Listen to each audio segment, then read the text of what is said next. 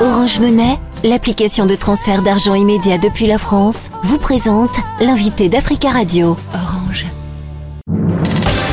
L'invité Africa Radio avec Nadir Djenad. Marc Ona Essangui, bonjour. Bonjour. Vous êtes euh, un militant écologiste gabonais, secrétaire exécutif de l'ONG Brain Forest.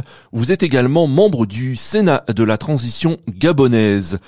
Vous intervenez ce matin depuis Dubaï aux Émirats arabes unis où se tient à partir d'aujourd'hui la COP 28, la conférence internationale de l'ONU sur les changements climatiques jusqu'au 12 décembre prochain. Les organisateurs annoncent un afflux record de plus de 70 000 participants dont de nombreux chefs d'État. Quels sont pour vous les enjeux de cette COP 28 Alors, les enjeux dépendent un peu des régions. La région Afrique est toujours suspendue à versement des promesses euh, financières faites, par les grandes puissances qui sont considérées comme les grands pollueurs. L'autre enjeu aussi, c'est euh, l'engagement des grandes puissances vers la réduction des émissions de gaz à effet de serre. Est-ce que vous attendez des dirigeants africains qu'ils se mobilisent plus, qu'ils fassent entendre leur voix euh, de manière forte lors de cette COP 28 Il faut d'abord que les dirigeants africains se mobilisent pour euh, atténuer les effets des changements climatiques dans leur propre pays. Des inondations dans mon pays, le Gabon, et ces inondations sont euh, à l'origine des dégâts. Et pourquoi ces inondations Tout simplement parce que les bassins versants ne sont pas euh, entretenus?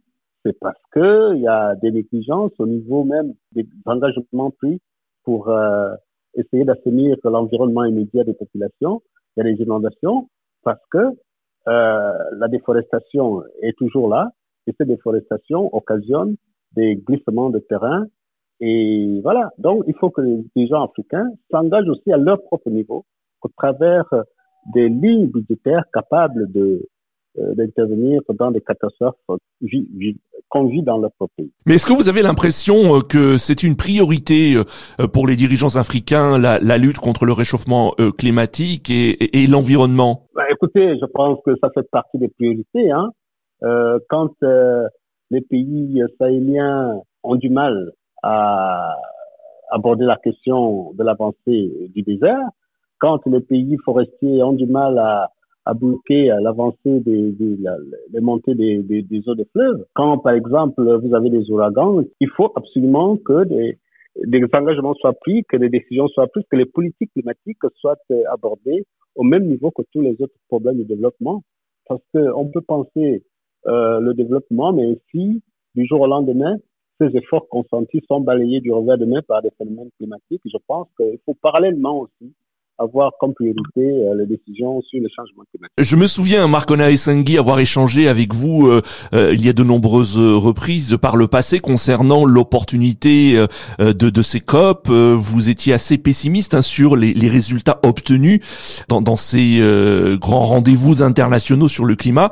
Est-ce qu'aujourd'hui vous avez changé d'avis? Est-ce que vous pensez qu'il y a vraiment une prise de conscience ou que cette nouvelle COP ne débouchera pas sur grand-chose de concret? Je suis toujours pessimiste. Je suis venu à, Dubaï tout simplement parce que je veux absolument comprendre quelles sont les raisons qui ont motivé les Nations Unies à confier l'organisation de cette COP à un pays et qui, pour moi, constitue l'un des plus grands, euh, peut-être pas pollueurs, mais qui exploite euh, des énergies fossiles.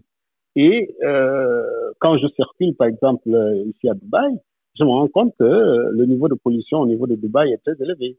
Et je me rends compte que l'utilisation des climatiseurs est excessif. Et je me dis, peut-être qu'il y a des solutions au niveau de Dubaï pour euh, réussir à faire cette euh, transition énergétique.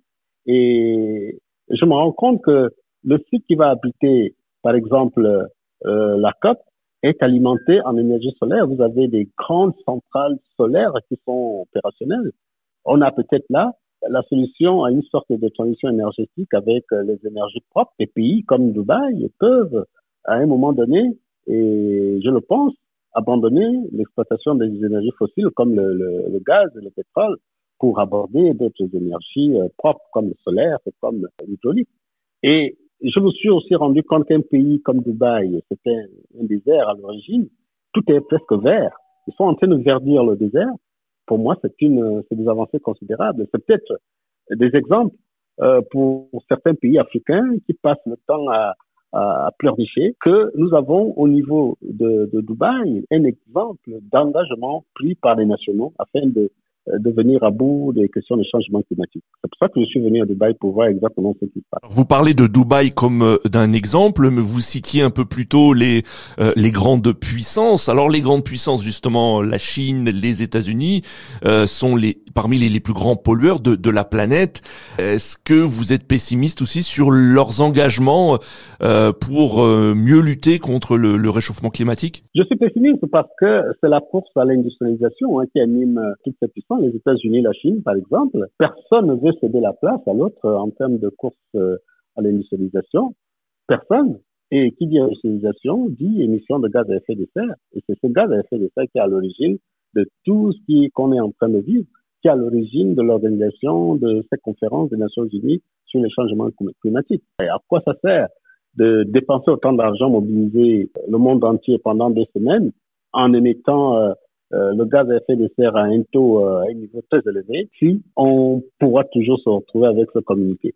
Et je me dis, des sommes colossales qui sont injectées pour organiser ces rencontres climatiques peuvent servir à résoudre des problèmes que d'aucuns peuvent euh, rencontrer dans les différents continents du monde.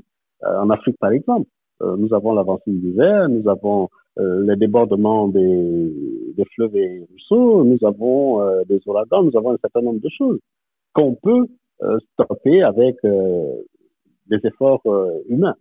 Et les gouvernements doivent faire quelque chose. Et les grandes puissances, par rapport à leur engagement, doivent apporter les efforts financiers dans ce phénomène naturel que nous sommes en train de vivre. Pour revenir à l'Afrique et, en particulier votre pays, le Gabon, euh, il y a eu euh, un, changement à la tête de l'État gabonais. Est-ce que vous pensez que les nouvelles autorités sont plus sensibles à la question environnementale? Ben, Les nouvelles autorités sont dans la continuité hein, des efforts faits dès le départ. Moi, je fais partie de l'équipe au sein du Sénat. Je suis le troisième vice-président du Sénat.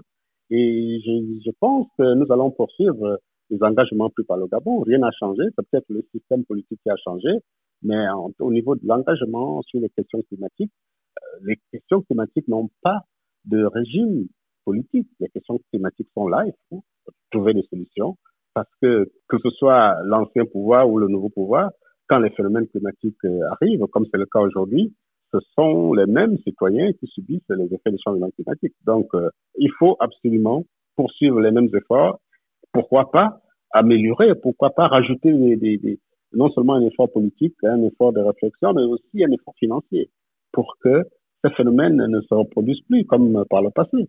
L'engagement de, de, nouvelles autorités de la transition, cet engagement est clair. Cet engagement va être réédité, répété même euh, sur la tribune de la COP 28 euh, euh, ici à Dubaï. Merci beaucoup Marcona Essangui d'avoir répondu à nos questions depuis Dubaï. Merci beaucoup. Je rappelle que vous êtes secrétaire exécutif de l'ONG Brain Forest et membre du Sénat euh, gabonais. Orange Monnaie, l'application de transfert d'argent immédiat depuis la France, vous a présenté l'invité d'Africa Radio.